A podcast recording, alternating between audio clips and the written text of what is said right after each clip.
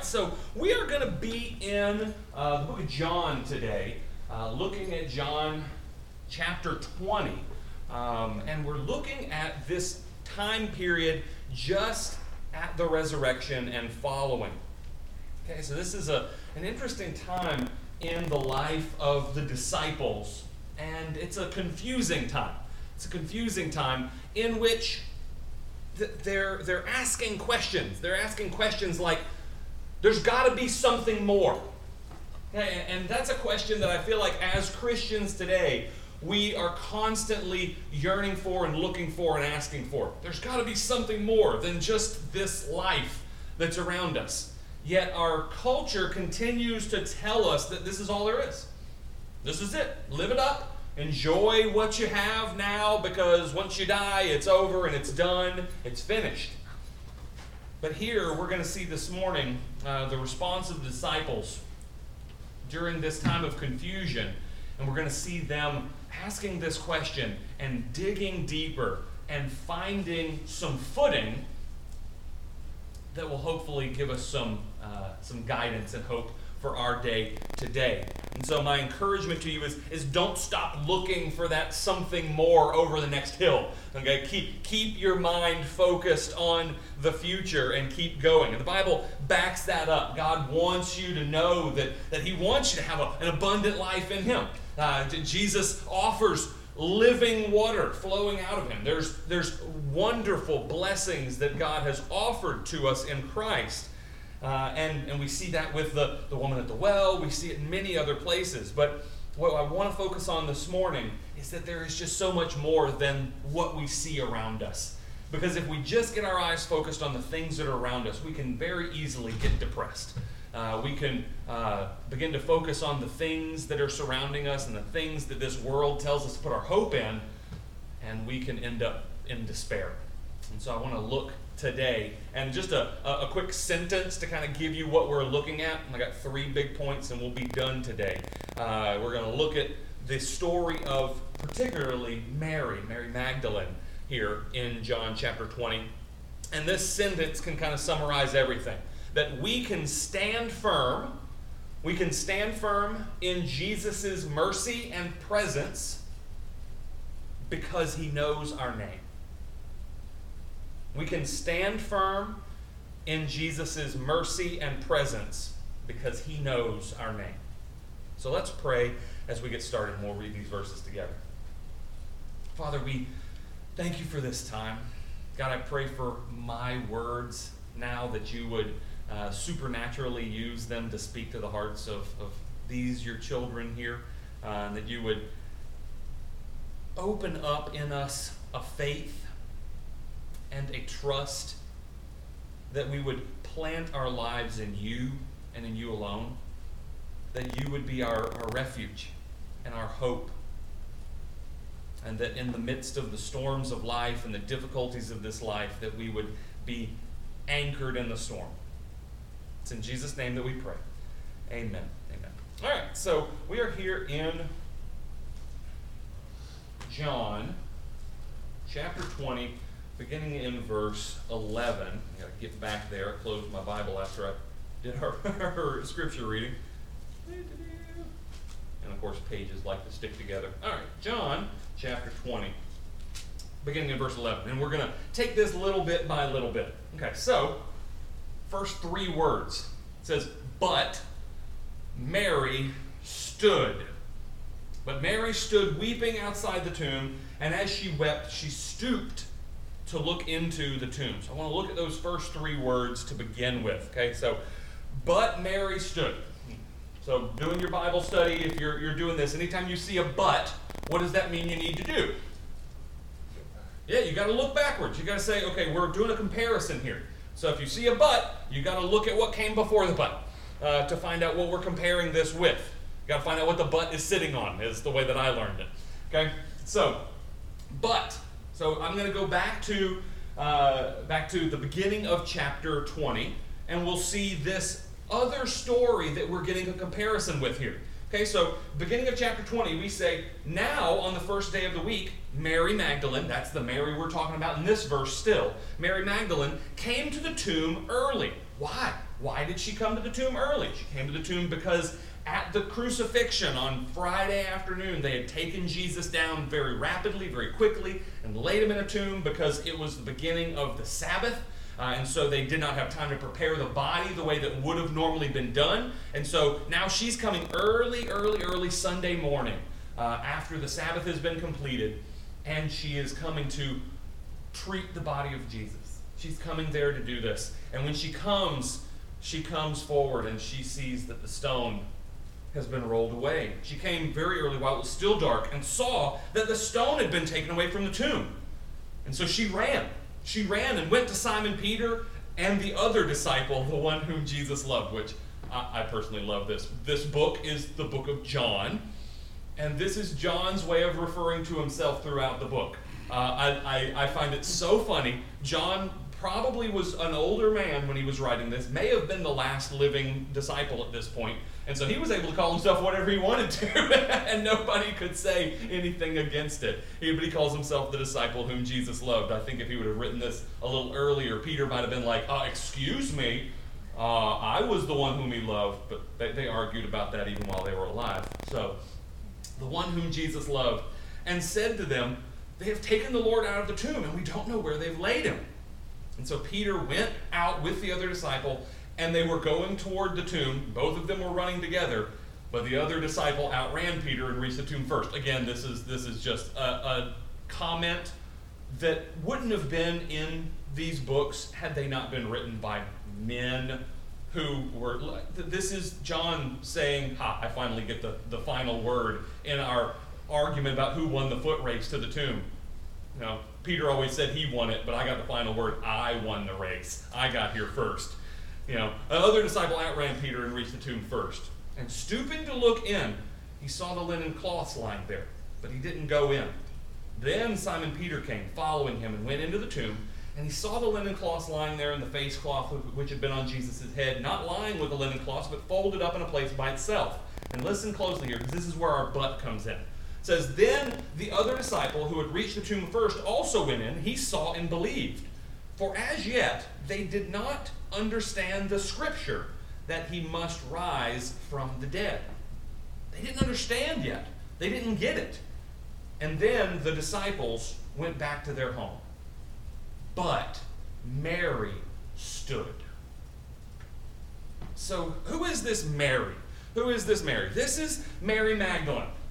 This is not Mary, the mother of Jesus. This is not Mary, sister of Martha and Lazarus. Uh, this is not Mary, uh, the mother of Cleopas, uh, who was another Mary who we see there. This is Mary Magdalene. And Mary Magdalene has many different stories and ideas that are around her. Many said that she was a prostitute at one point.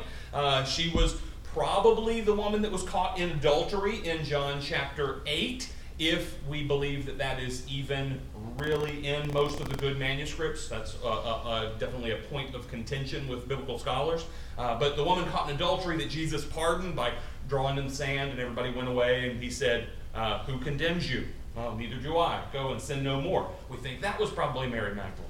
But the one thing that we really do know is her is she was the one who came in while Jesus was having supper uh, with one of the Pharisees she came in and broke open this bottle of very expensive perfume or nard uh, in an alabaster jar and broke it over Jesus' feet and washed his feet and dried his feet with her hair. Uh, this is Mary Magdalene. This is Mary who, who gave up so much because she had been forgiven so much. This is Mary who was with Jesus during his crucifixion. Other people leave him. Other people had left, but Mary is there by his side, which has led some uh, crazy people off on the, the left wing to, to say that, oh, they must have been secretly married and Jesus and Mary were having a thing. No, th- none of this happened. She was just a disciple and she believed. She put her faith in Christ. She trusted him and stood in him when he was alive, when he died, and now when he's gone she's still standing. Okay, so this is the Mary that we're talking about. It says, but Mary stood. And this word stood is not just a, a, a little stand. Uh, some people can read the stood here and just kind of miss it. Uh, but anytime you're looking at verbs in the Greek, you've got to pay attention uh, because there can be things hiding there that you don't get in English. Because uh, we say stood for lots of different tenses. But in Greek, and I'm going to get a little geeky here for a minute, uh, in Greek, this word stood is in the pluperfect tense. And I know y'all all know exactly what that means, so I can just keep going, right? No, no, I need to explain. Okay, so the pluperfect tense is a, a tense that is very strong. This is the, the strongest standing that you can imagine. Uh, if we put this into English and really uh, tried to flesh it out, it would say that, but Mary had been standing, was continuing to stand, and would continue to stand continually. This is the idea that it's a, uh, an action that began in the past, is currently going on, and will continue. Pluperfect continuous is the tense that's here. So she stood she stood. She had stood with him in his life, she had stood with him in his death, and here she is, still standing. One of the few people that remained with Jesus throughout all of this ordeal, and the one that was coming to the tomb to take care of him after he had died.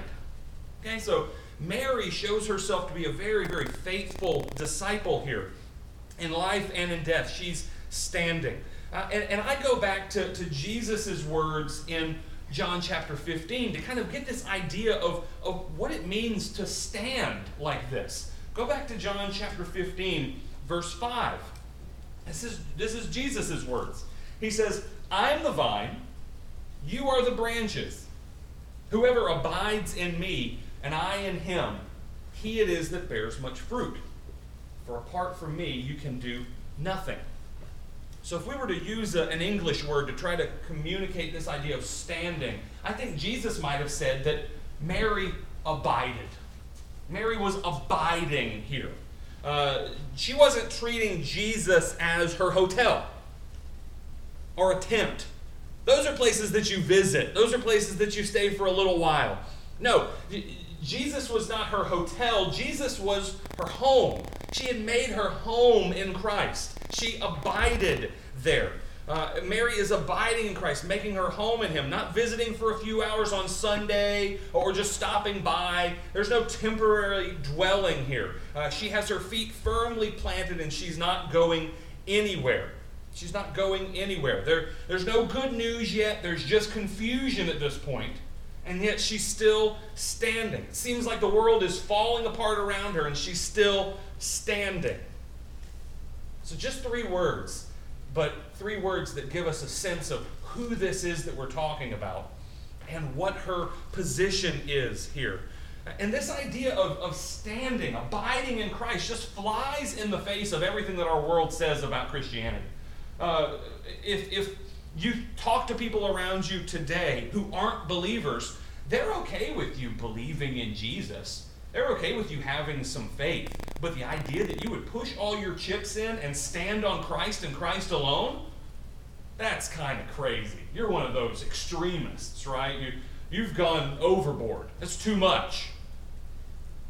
But this is exactly where Mary is.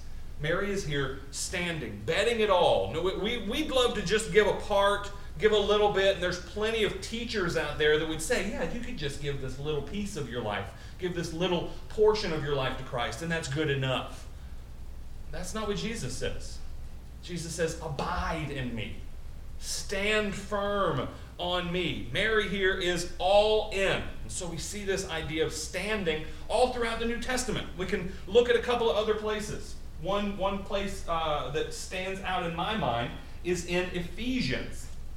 It's in Ephesians uh, we can look at Ephesians chapter 6, and a lot of people know this passage because it's the passage about wearing the armor of God. Put on the full armor of God. Well, what's the reason for putting on the armor of God? Why do we have to put it on? Look at verse 13. Chapter 6, verse 13 of Ephesians. It says, Therefore, take up the whole armor of God. Why? That you may be able to withstand in the evil day and having done all, to stand firm. To stand firm. It, let's keep going. So you, you, see, there's a reason why we need the armor of God. It's so we can stand firm. Uh, tonight and continuing on in Revelation, that's a, a, theme that we keep coming back to over and over again, right? Is, is not vacillating, continuing to stand firm, not giving up in the midst of the fight. Standing firm. We've seen it in Hebrews uh, that we've got to keep our hands up, keep in the fight, continue, strengthen your weakened knees, maintain your footing, fight, race hard. This is the idea that's being communicated throughout the New Testament. Uh, let's go over to Philippians real fast. Flip a page over in my Bible. Uh, look at Philippians uh, chapter 1, verse 27, with this idea of standing firm. It says, Only let your manner of life be worthy of the gospel of Christ, so that whether I come and see you or I am absent, I may hear of you that you are standing firm in one spirit, with one mind, striving side by side for the faith of the gospel. This idea of striving. We just talked about it last week in Hebrews. Strive for peace. Go over to the end of Philippians, Philippians 4, verse 1. Therefore, my brothers, whom I love and long for, my joy and my crown, stand firm thus in the Lord, my beloved. This is a continuous thing that the, the uh, authors of the New Testament continue to come back to. Uh, but my favorite, my favorite one is another one of Paul's. It's in 1 Corinthians chapter 15, uh, verse 58. 1 Corinthians 15, verse 58. This is what it says. Get there. It says, Therefore, my beloved brothers, be steadfast. Therefore, my beloved brothers, be steadfast, immovable, always abounding in the work of the Lord, knowing that in the Lord your labor is not in vain. You're not laboring in vain if you're standing firm in Christ. And that is the command that we are given here by the gospel writers and by Jesus to abide in Him, to stand in Him, to stand firm. So Mary stood when she had no reason to stand. In fact, what was she doing while she was standing? She's weeping. She's weeping in the midst of her standing. She, she's like, I don't even know why I'm standing anymore. I don't know what's going on. I'm so confused at this moment. But she's still standing. She's still standing in the midst of it. So she stood weeping outside the tomb. I, I can see as the disciples are leaving, I can see Peter and, and John leaving and going back home saying, Hey, Mary, you, you can come on. We, we don't know what's going on. And she, she's just saying, No, I'm going to stand. I'm going to stay right here. Jesus said he was going to be here. I, I, he's supposed to be here. I'm, I'm going to stay with him. I'm going to stay close by. I'm going to stand here. Uh, but but he's he's gone, Mary. You, you, were there. You saw him. I'm standing. I'm going to stay. Uh, but but he's he's gone. He's got the, the Romans must have moved him. No, I'm standing. I'm going to stand right here. I'm not moving. That's her outlook on life. Is I'm going to stand on Christ no matter what no matter what. So here's my question for you Where are you standing? What are you standing on? What are you standing on? And what you stand on is the thing that you put your hope in, it's the thing you put your confidence in.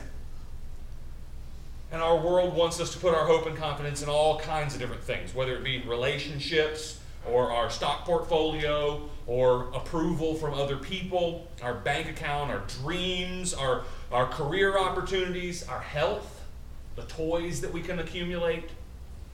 Where do you put your hope? What do you stand on? What do you stand on? Because for Mary here, the world is crumbling around her. everything that she's placed her hope in, everything that she stood on, she feels like it's falling apart. Everything she thought she knew she thought Jesus was going to be the next king. She thought it was, it was, she was going to go on with him and he was going to reign. And, and now here he is. He's, he's gone. He's not even in the tomb that he was supposed to be in. There's just so much confusion. And so when things go bad and the earth begins to crumble around you, where do you stand? Where do you stand? Uh, where will you try to put your weight? Because if you try to put it in things like your, your career and your relationships and your stock portfolio, guess what? It's not going to bear up under your weight. It's not going to hold you. It won't hold you. And so, in the end, as many people have seen during this pandemic, the things that we try to put our confidence in fail. They fail so often. And there's a reason why our world is consumed with so many people that are angry, that are hating one another, that are consumed with, with people reaching out in fear. It's because their world's crumbling around them. And what happens when you're falling? You're going to flail and reach for anything that you can. And so uh, th- those, are, those are what we might think of as compulsions or sins. if you're standing on something that's collapsing around you, you're going to flail and you're going to reach for things like, uh, like lust, things like anger, self harm, sloth, greed, depression. Those are, are ways that you think you can cope with things crumbling around you, but they're not what Jesus has commanded. To stand firm in Him. If you stand in Him, there's no reason to reach for those compulsions. He won't collapse. And even in the midst of your weeping, you can stand. Even in the midst of your weeping, you can stand without losing your footing.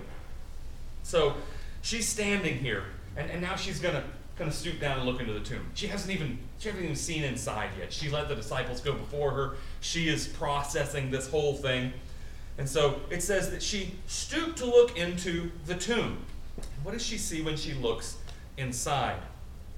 She, she moves in closer to where she thinks Jesus should be.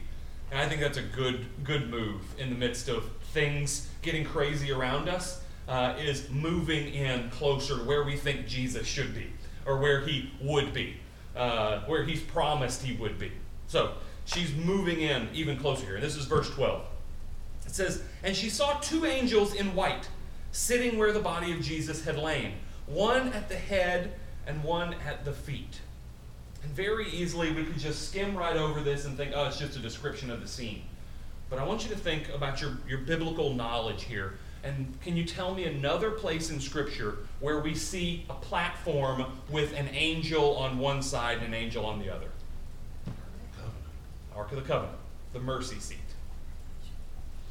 Yes, this is the mercy seat of God here. This is the Ark of the Covenant. Go over to Exodus chapter 25. Exodus chapter 25, uh, beginning in verse 17. It says, You shall make a mercy seat of pure gold. Two cubits and a half shall be its length. Okay, so we're not talking about a little box. This is two cubits and a half, 18 inches is a cubit. This is a big slab. This is like this table almost. Okay? Two cubits and a half shall be its length, and a cubit and a half its breadth. And you shall make two cherubim of gold. Of hammered work shall you make them on the two ends of the mercy seat. Make one cherub on the one end and one cherub on the other end. And of one piece with the mercy, mercy seat shall you make the cherubim on its two ends. They shall spread out their wings above, overshadowing the mercy seat with their wings, and their faces one to another towards the mercy seat shall the faces of the cherubim be. And you shall put the mercy seat on top of the ark and in the ark you shall put the testimony that I shall give you, and there I will meet with you from above the mercy seat, from between the two cherubim that are on the ark of the testimony. I will speak with you all that I give you in command of the people of Israel. That's where God designed to meet with his people was in this Ark of the Covenant. This was during the time of the Exodus. Uh, this is the, the nation being built here. And God says, Guess what? I, I can't always come to you on a mountain. Okay, y'all are going to leave. You're going to leave this place. And so I'm going to give you a place where I will come and fellowship with you and I'll speak with you from this place. Uh, but it's going to be a place of extreme, extreme holiness. You're going to ha- build this, and then you're going to build around it a holy of holies, and then you're going to have a holy place around it, and then you're going to have a, a larger tabernacle enclosure around that, and then you're going to have the camp. The whole camp is going to circle around this building, this tent of the meeting. And this is going to be where I meet with you. And this was the place that once a year the high priest would enter on the Day of Atonement, on Yom Kippur, and he would sprinkle blood on the mercy seat for the purification of the sins of the people. This is where the people met with God and where they found mercy. And Mary moves in and she sees this image and it's as if she's stepping into the presence of God. She's stepping into the presence of God, and she is being meet, meted, met. she's being met with mercy in this place. It's a, it's a beautiful picture, and we could really easily just miss it because it's a description. But I really think that that's the, the picture that we're supposed to see if we have our, our Bible eyes on that you see this platform with the two cherubim, and in the middle is the mercy seat. And the mercy of God is found in Christ. And so, where is Mary now standing? She's not standing outside the tomb weeping. Now she's standing in the presence and the mercy of God before the mercy seat here. And notice you have these two angels that are here. Well, these aren't craft out of gold, rather, they're shiny, as it's written in a couple of other accounts. They're dressed in shining clothes here. Uh, in verse 13, it says, They said to her, Woman, why are you weeping? She said to them, They have taken away my Lord, and I don't know where they've laid him. You can see her confusion. She is she's outside of her norm here. Now, and remember, Mary is no high priest, right? Okay, who, who comes into the presence of God in, in the images of the, the Exodus? It's the high priest. It's this one particular person. But remember, at the crucifixion, you had that earthquake, and you had the Holy of Holies, the curtain that separated the people from the presence of God, torn from top to bottom.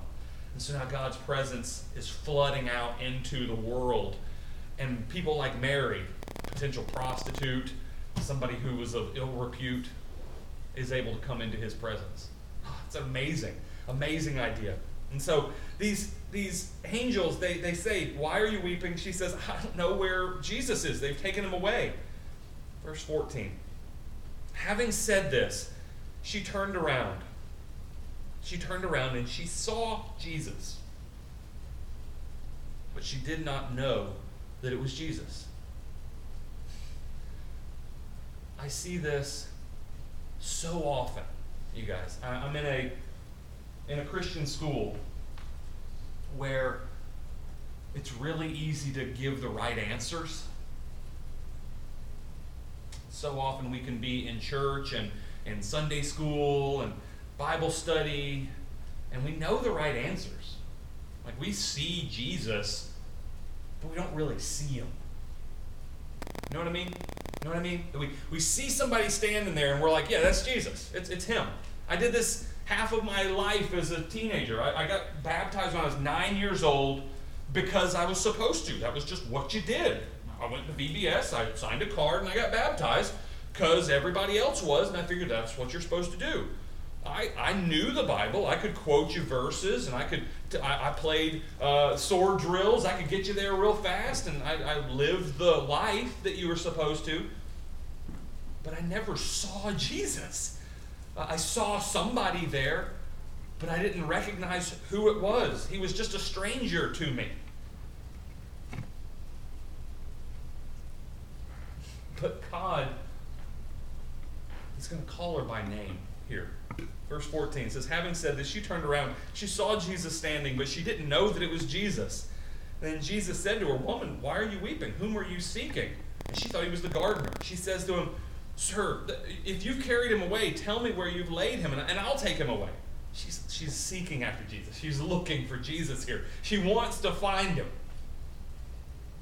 And Jesus said to her, verse 16, Mary. One word. One word. Her name. Jesus knows her name. Jesus calls her by name, Mary. And she turned and she said to him in Aramaic, Rabboni, which means teacher. She said, It's you. It's you. I see you now. I, I recognize you. Why? What opened her eyes? He called her by name. This is a common theme. We see this throughout the Bible. Think back to Moses and the burning bush. He's there, he sees this bush on fire, but it's not being consumed, and he hears, Moses, Moses. God calls him by name. Think of Samuel lying in bed there. Eli's in the other room. It's the middle of the night, and he hears Samuel. He gets up and goes to Eli. Yes, sir, you called me? I didn't call you. Go back to bed. Hears it again. Samuel does it four times and finally hears God speaking to him, calling him by name.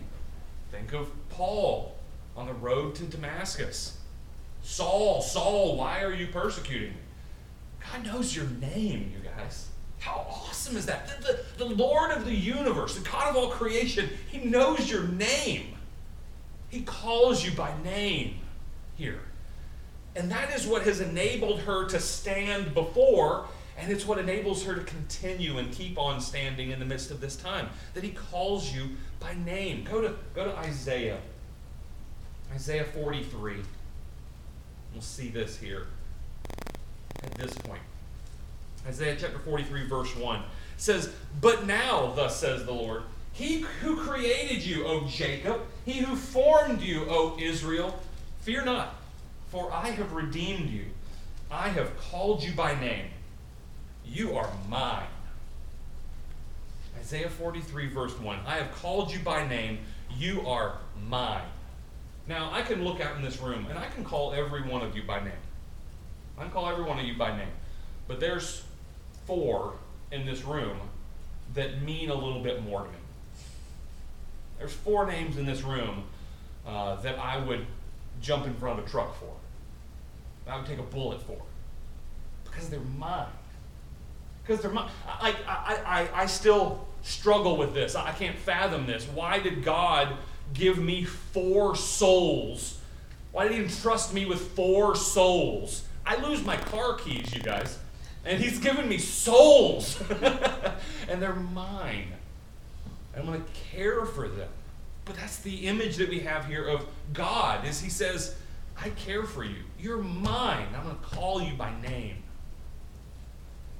He calls us his own. He calls us his own. That's God's way with his children. He, he looks at you and he calls you by name. You're his. He, he treats you as a husband would treat his wife. He treats you as a father would treat his children. A good father would treat his children. And we're going to see that more tonight as we look in, in Revelation chapter 19 and see the bride of Christ being welcomed by her husband. It all ties in together. So maybe you're here today and you're thinking, yeah, if he calls me by name, he's probably going to throw some kind of adjective in front of it. Stupid so and so, sinful, backslidden, whatever adjective you want to throw in front of it. Maybe you're thinking that. Thinking if he if he calls me by name, he's going to say it in derision. He's going to say it not, not out of love, but out of out of scorn and scoffing.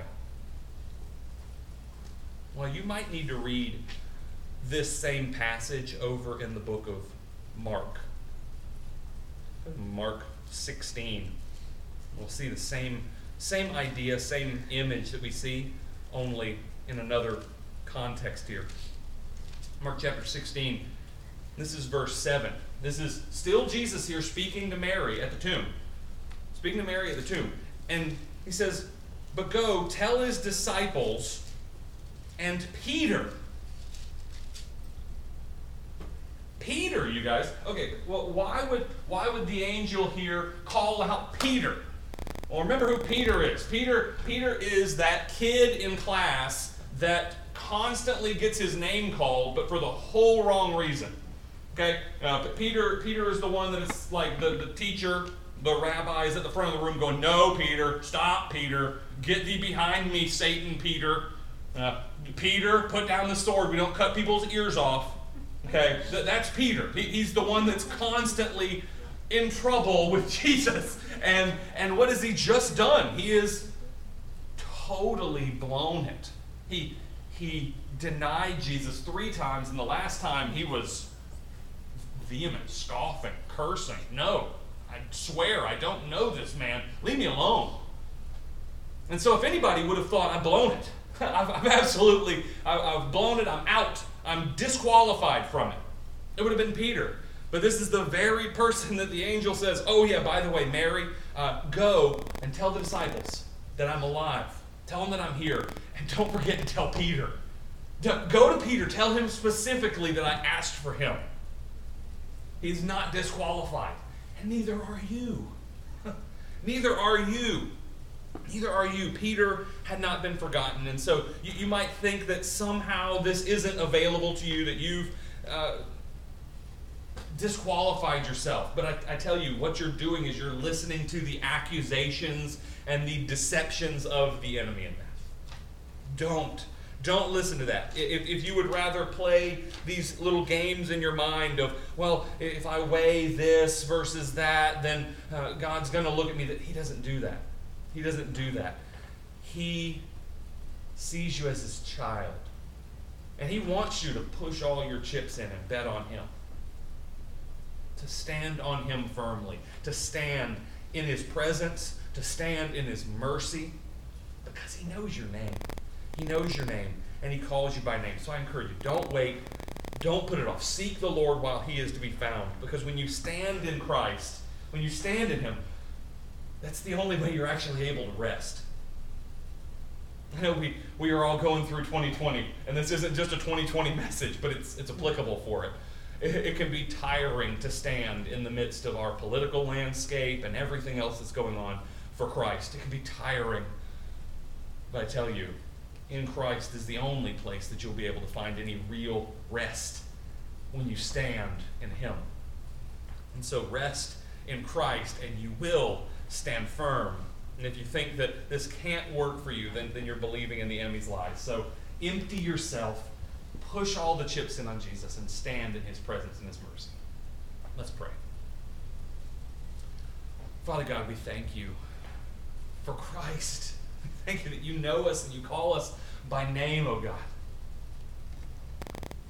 That you look into my heart and you see the duplicity and the sin there you see all of the things that you died for. And you found it right and good and worthy. You found me worthy to send your son to die in my place. I, I don't understand it. I don't get it. But I'm thankful for it.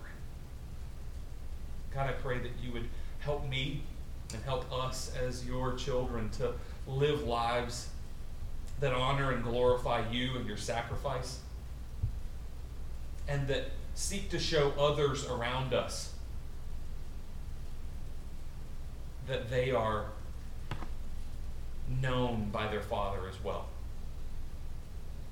Help us to live lives that set ourselves aside, that lay aside our other things that we plant our hopes and our aspirations and our dreams on, set those aside. Not that they're bad, they just make lousy gods. And that we would plant our feet firmly in you as our bedrock, as our foundation. No sinking sand, but rock below our feet. Help us, O oh God, to walk in you as we walk out our daily lives. It's in Jesus' name that we pray.